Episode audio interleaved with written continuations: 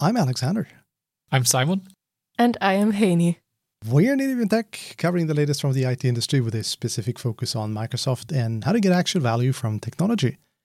This is episode 227, recorded on May the 24th, 2023. You will be able to find this and our previous episodes on kneedeepintech.com, iTunes, Spotify, and on most podcasting platforms. So this is the first uh, of two parts where we discuss news from Microsoft Build that is going on right now, and and as this mm-hmm. this episode is aired uh, tomorrow on Thursday, uh, they're they're ramping down Build, and there was a time where the three of us didn't really care about Build because we were all about Ignite, and in my case, all about Pass Data Summit. I think we need to um, reevaluate the uh, the news coming out of Build these days, um, mm-hmm. because yeah, the the stuff that came out uh, that deals with data was just staggering. And I will be doing a, a focus segment on on the the more deeper uh, bits and pieces of it. But let's just go for it. Let's begin with a small one, Microsoft Fabric. Just literally, a little piece of fabric. J- just just a little piece of fabric. Yeah, I mean, literally a complete game changer. Uh, and I do not use uh, that statement lightly. So I've I've been in the the preview. I've seen uh, a lot of what what um, this was going to be. Mm-hmm. I do not like the name at all, as does a lot of people. But that may be neither here nor there. Uh, at the same time, it is a everything everything old, everything we've already had. There there are very few true new components, but at the same time, it is packaged in a completely new way, essentially targeting the likes of Snowflake. We were talking broadside. This there's no discussion. This is geared exactly at the the business model of Snowflake, for instance. Before we continue, since we have spoken about the names before, how does Fabric relate to the intelligent data platform? Well, that that is a really good question, and um, well, I prefer Fabric over the intelligent data platform. Yeah, true. So, it's an improvement. yeah, exactly. It is true From, that. But no, what, what I what I'm guessing again is that the intelligent data platform will be the overarching name for every data component in in Azure. And even mm. though Fabric is a one-stop shop, it's still just one of the offerings in Azure. Yep. We're still going to have a Synapse for the foreseeable future. We're still going to have uh, SQL Server, Cosmos DB, PostgreSQL. All those things are going to be there. But Fabric brings a whole new way of looking at solving data challenges. Let, us start with what it is. It's a, a software as a service. I was mm-hmm. very close to saying software as a service service, but the Department of Redundant Department uh, would have had uh, opinions on that. So instead of me building a data warehouse or a, a data lake house based off um, one Azure Data Lake component, one Spark pool, some Synapse pipelines here and there, some notebooks. Those are disparate pieces. They they go together like Legos, and boom, you have a, a nice tool or a nice uh, data platform um, environment for you to use. This is quite different. Instead of putting out all these bits and pieces, you have everything inside of the Fabric portal that used to be the Power BI portal. And you don't need to go outside. Everything can be done through that portal. If you need a lakehouse, while you click create new lakehouse, it will create all the resources for you. You don't need to care where it is. It's just going to be there. Need a new data warehouse? Do the same. Need a uh, an ingestion pipeline? Well, clicky, clicky, draggy, draggy, and you get a Synapse pipeline that does exactly that. Why would you do this? Well, you get everything in one package. You do not need to have multiple people going in and, and doing multiple things in Azure. You still should use multiple people because not no one sane person can do all these things. Look at it as as personas. But the big kicker is the money. Instead of having to figure out how many minutes will my Spark pool run, because that will impact my cost. Can I optimize my my loading? Will that decrease the cost? How much do I store in the lake? Um, how much data do I process through serverless? All these things will give you a variable cost. You can spend a lot of money if you're sloppy. You can spend much less money if you're careful. None of that in, in Fabric because you buy a capacity, a fixed capacity for a fixed amount each month. And off to the races you go. Looking at the, the numbers, uh, you have uh, Fabric capacities ranging from F2 to what was the biggest one? Uh, 1024. So it, it, it doubles. um, so you have 2, 4, 8, 16, 32, 64, 128, 256, ah. 512, and uh. 1024. So just, just to give you an idea, the F2, which is the entry level SKU, uh, is about 260 pounds. What is that? 300 something dollars? And um, yeah, yeah. And I'm, I'm going to be very blunt. The F2 is going to be completely useless for everything if you're not doing any uh, demos or, or just toying with it. So that means for $300, you're getting access to all these components for demos, for training, for all those things. Suddenly, $300 is not that much. But if you keep looking, an F8 is the equivalent of an A1 SKU in, in Power BI uh, parlance, that will set you back a thousand pounds, which is probably closer to $1,500 a month, $1,300. And if you want to have the equivalent of a P1 SKU that today costs $5,000 a month, well, you're looking at twice that. That's a lot of money but it's not.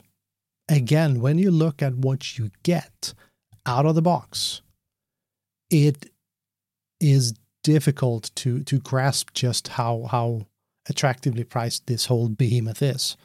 Uh, we're going to be spending quite some time figuring out how to use it. Uh, that's that's for sure. But the the the value proposition here is enormous one of the, the, the challenges that we've always faced with the cloud was someone told us in the beginning that, yeah, you're going to save a lot of money to go into the cloud. Uh, I'm here after a lot of years going, nope, you are not. You're probably going to be spending more money. Uh, it's not going to be the same kind of money, well, capex versus opex or, or vice versa. But yeah, but this suddenly we might actually have a fixed price for everything uh, data. Quite cool. I have so many questions, but we won't have time to right. answer them all. Um, so so I will just wait. And and for the record, I have a customer who actually says that they've saved money going to Azure compared to having their own data centers. That's so. Um, it, yeah. it is definitely possible. possible. and it it just goes to show mm-hmm. that you need to do your homework. And some workloads are going yeah, to be absolutely super expensive in the cloud. Some workloads are going to be super cheap in the cloud. Yeah, but but yes, uh, very good point. So what else from the data world have been released at Build? And we will, like you said, obviously revisit Fabric and and answer all of my stupid questions. Well, not not not, not um, stupid questions, I think, because I've spent, as I was alluding to, I um, I spent a lot of time with this in the the preview before it was released. Mm-hmm. I've spent the entire day today and most of the night trying to wrap my head around what will this mean. Um, and and not from a yeah. technical perspective, more from a tooling, from a process. How do I how do I approach this? Yeah. How will this change my career as a data professional going forward? Um, so, yeah, we'll we'll definitely touch back on these, both from a technical perspective, but but also from a a more um, high level perspective, if you will. We got a lot of Copilot stuff. It, it do you, do you remember when Donovan Brown came on um, Microsoft a couple of years back and, and he had this saying of just sprinkle some DevOps on everything? Well, someone took a page from that and we have now sprinkled DevOps, uh, sorry, sprinkled Copilot on everything and their cat. Yes. Yeah. And I'm torn. I've derated ChatGPT. I've, I've had a lot of fun with ChatGPT.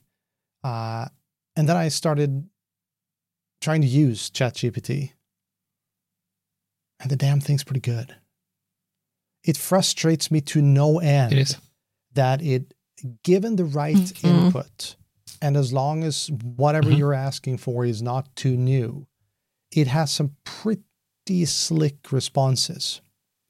So the Mhm. idea of taking Copilot, ChatGPT, uh, large language models, whatever you want to call it, and put it into tooling inside of um, Power BI, for instance. And I don't know that that Simon's going to talk about other bits and pieces of Copilot going forward.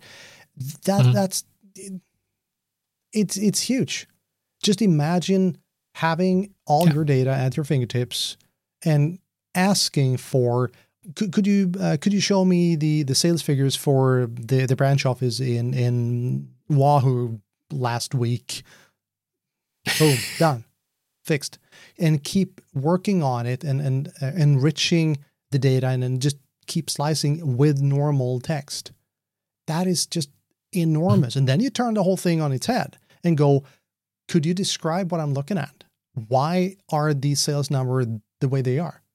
And then you're leveraging not only the the um, the ability of ChatGPT to, uh, to understand what you're writing, but also the the uh, uh, capabilities of Power BI to do analytics, and then have ChatGPT or Copilot uh, explain it. So I'm I'm eagerly looking forward to the Copilot, which is going to come in two flavors. One is the DAX Copilot, um, meaning that that Copilot will write your DAX code. I've seen some horrible examples of, of especially ChatGPT doing this. Uh, it wasn't even funny because it made up the most horrible things. So I hope that's going to work better going forward. But then again, this is a very limited implementation, meaning that the the chances are it will be much better. Um, and we will going forward uh, uh, have ChatGPT. I keep saying ChatGPT, Copilot, and Power BI, where you can talk um, to your data essentially and, and ask questions around your data. So super excited to see see that. So, so now it's really at the point where you can say, please speak data to me. Pretty much. I think that was one of our original things that we might have thought about naming this yeah, we, we did uh, play around with the idea of, of talk data to me, but you nixed it because you didn't feel it was um, uh, enough of your stuff. That might change with Copilot. Who True knows? that. Then again, we might be redundant with Very Copilot. true. And I will never be redundant because Copilot will always need someone to support the users that try to use it. So I can always go back to support. Yeah, and and, and speaking of that, I saw a wonderful uh, thing on uh, Twitter the other day when it comes to uh, AI and and such. Um, it, it said that to replace programmers with AI, clients will need to accurately describe what they want. We're going to be safe. Yeah, exactly. Yeah, Yeah, I think that is so that is true. difficult. Then we have the the underpinning of of um, of fabric is called One Lake, and this is a huge thing. So the One Lake, apart from having yet another horrible name, uh, sorry, Amir, uh, I think it's horrible. Uh, the One Lake is a data lake, Azure Data Lake storage, like everything else, but it has a new data um, storage format. It's actually a combination. Well, it, it's Parquet. It's Parquet with some special sauce. So everything that can read Parquet can read this format, but only um, stuff inside of Fabric can write this specific Parquet. So it's the uh, it's Delta uh, Delta Lake, which is in turn based on on um, on Parquet. This means that you're storing data in the same format that Power BI consumes data. Why does that matter? Well, we used to have a couple of ways of accessing data in Power BI. One would be to import all the data into the Power BI service, super fast, or you could do direct query, super slow, where you pretty much for everything you did, you fired off a query down to a database or whatever. The holy grail has always been to leave the data in situ and query it with good performance. Well, say hello to one one lake and direct lake communication. That's exactly what it does.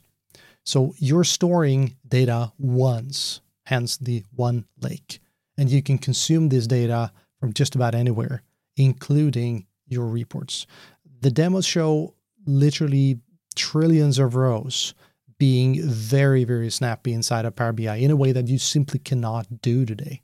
So this unlocks enormous potential as well. And it doesn't sound like much. I mean, Direct Lake and One Lake, eh, doesn't sound like much, but it, it is ginormous. It's like OneDrive. As if that was a good thing. Yes. I, I don't understand why people keep calling it OneDrive for data. Yes. Like OneDrive would be a good thing. Sure, when it works. No, that that must be a horrible way of describing it. Well, Yeah. yes and Like- no. So I can't for the uh, for the life of me remember what it's called, but there is a um, kind of a data explorer, a, a tool that integrates OneLake with your um, your Explorer, Windows Explorer, so you can look at the contents of your OneLake um, storage, file storage, as Yeah. if it was a folder, That is kind of nice. and it behaves not unlike um, One OneDrive in, in that case. So you can upload files through your your uh, Explorer and stuff. So I gotta hand it to them. They that sounds dangerous. they did a pretty pretty cool It thing does. Then we have Power BI and Git integration. So the Power BI format has always been, um, no, I, I have opinions on the Power BI format, and as does everybody else. But there are new uh, formats coming out. Um, so we had TMDL, um, which we, we've talked about, uh, and TMSL, which was the the uh, old format. Now we have PBIT, so Power BI templates and, and such. The the point here is to do what they should have done from the beginning, decoupling bits and pieces of um, Power BI format.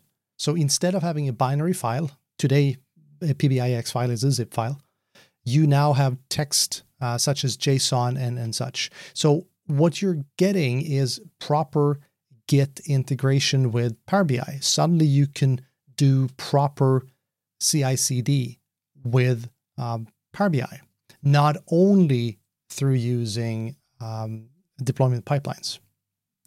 Because the question that inevitably comes up with the entire Fabric thing is, well, how do we enterprise this?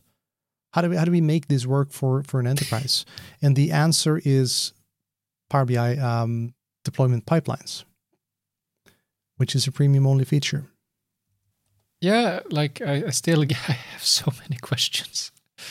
Uh, but I, of course, it's good. Like that's what we have spoken about so many times that, as you said, Donovan Brown, you can use DevOps principles and tooling on almost everything.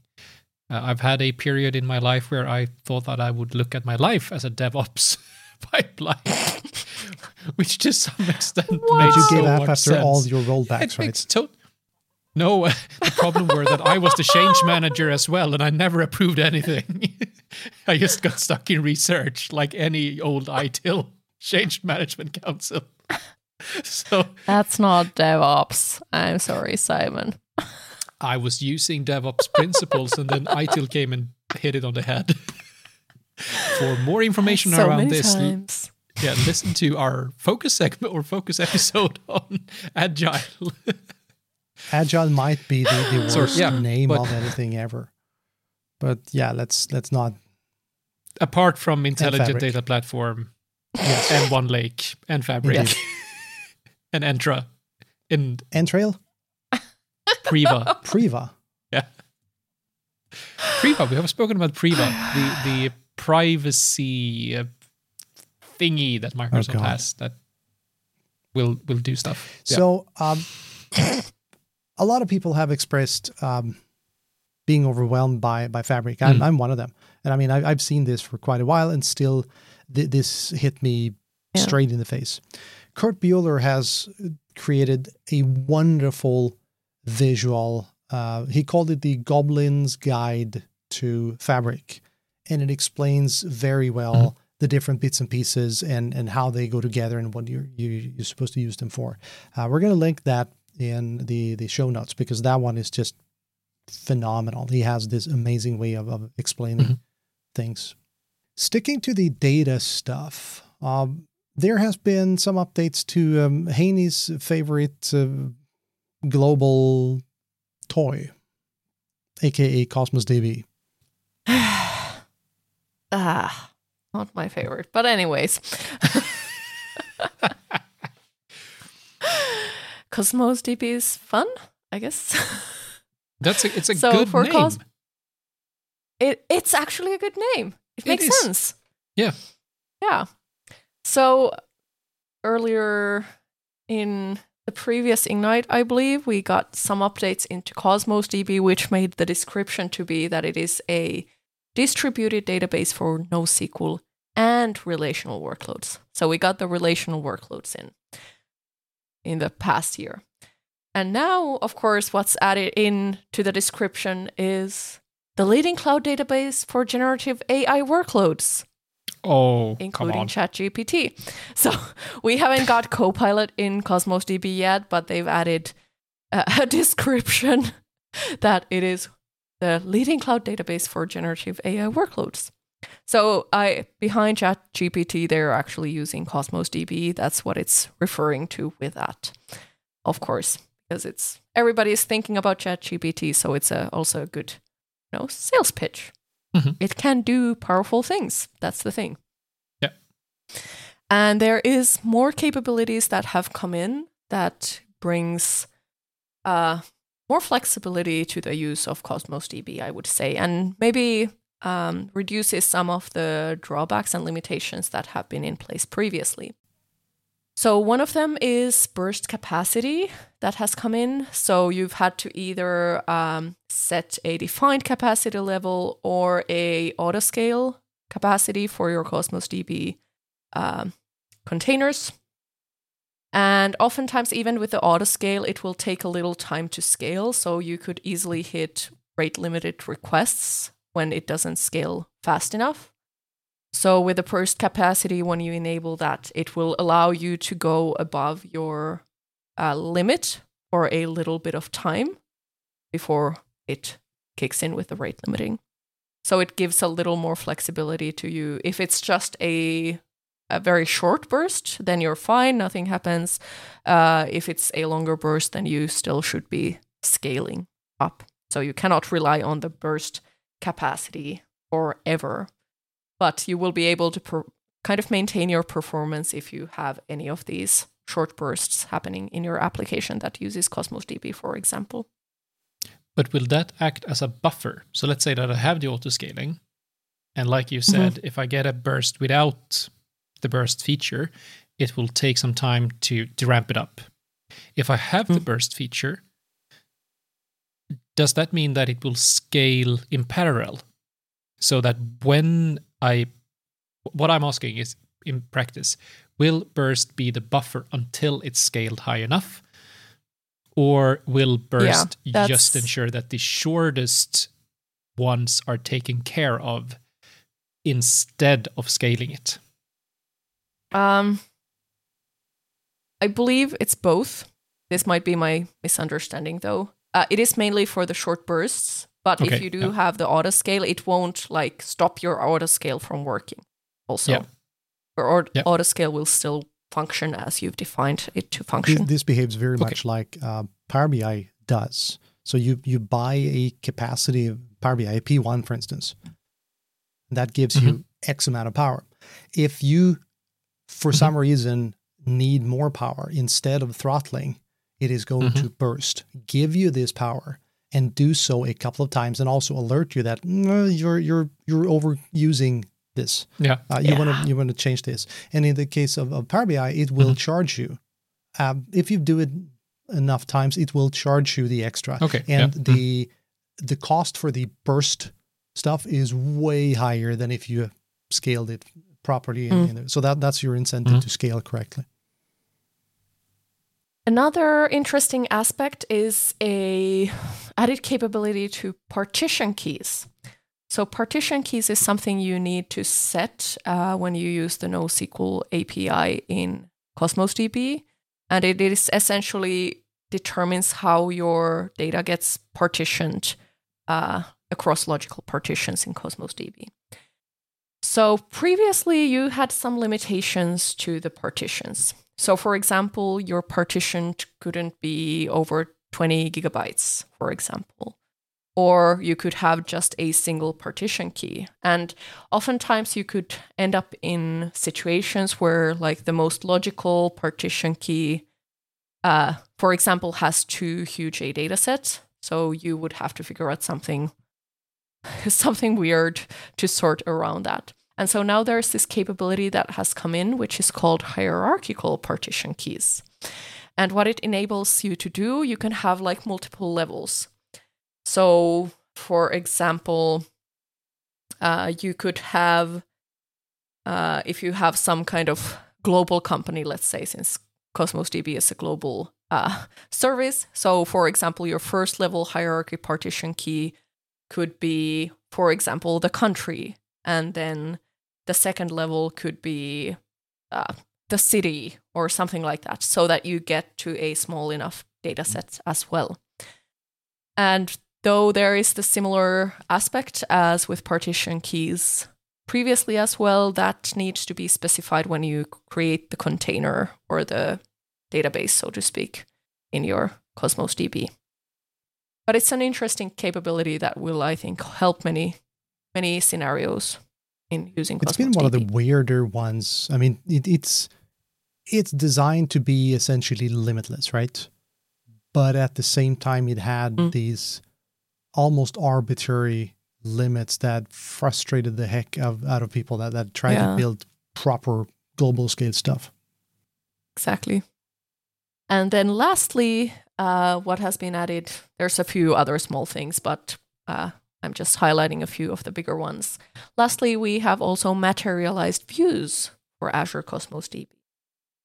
So, what that pretty much says is that you can create a view based on one container in your Cosmos DB account and give it, for example, another partition key. And then it keeps up to date uh, based on the changes in the first set of data. So you essentially kind of create a copy, but that can be, for example, partitioned in a different way. And if you know more about Cosmos DB, partitioning is really important in terms of performance, but also in terms of cost. Because, of course, if you fetch one partition, that is going to happen fast, and it's also going to need less of the units that Cosmos DB counts that I cannot remember now. and it will be better for you performance and cost wise as well. So that essentially means you you can have the cake and eat it. Yes, exactly. I like cake. Yes, me too. And, and uh, everybody's in agreement that cake is good and fabric is a bad name. And on that, I think we we need to end this part of the build uh, special and uh, come back for for the next part next week, where where we will. Uh, it, it feels very very bad to say we're going to deal with the rest of the stuff that came out of of, of uh, Mhm. build, but that is not what I mean. It, there were so many awesome things that we simply could not fit into one one episode. So uh, come back next week and we'll keep this uh, conversation going. See you then. Bye bye. Bye. Bye bye. Thank you for listening to this episode of Knee Deep in Tech. Deep Tech is a bi weekly technology podcast hosted by Alexander Arvidsson, Simon Binder, and Heini Hilmarinen. If you have any feedback, questions, or would like to be part of an episode, please reach out to us on social media or via email at podcast at kneedeepintech.com.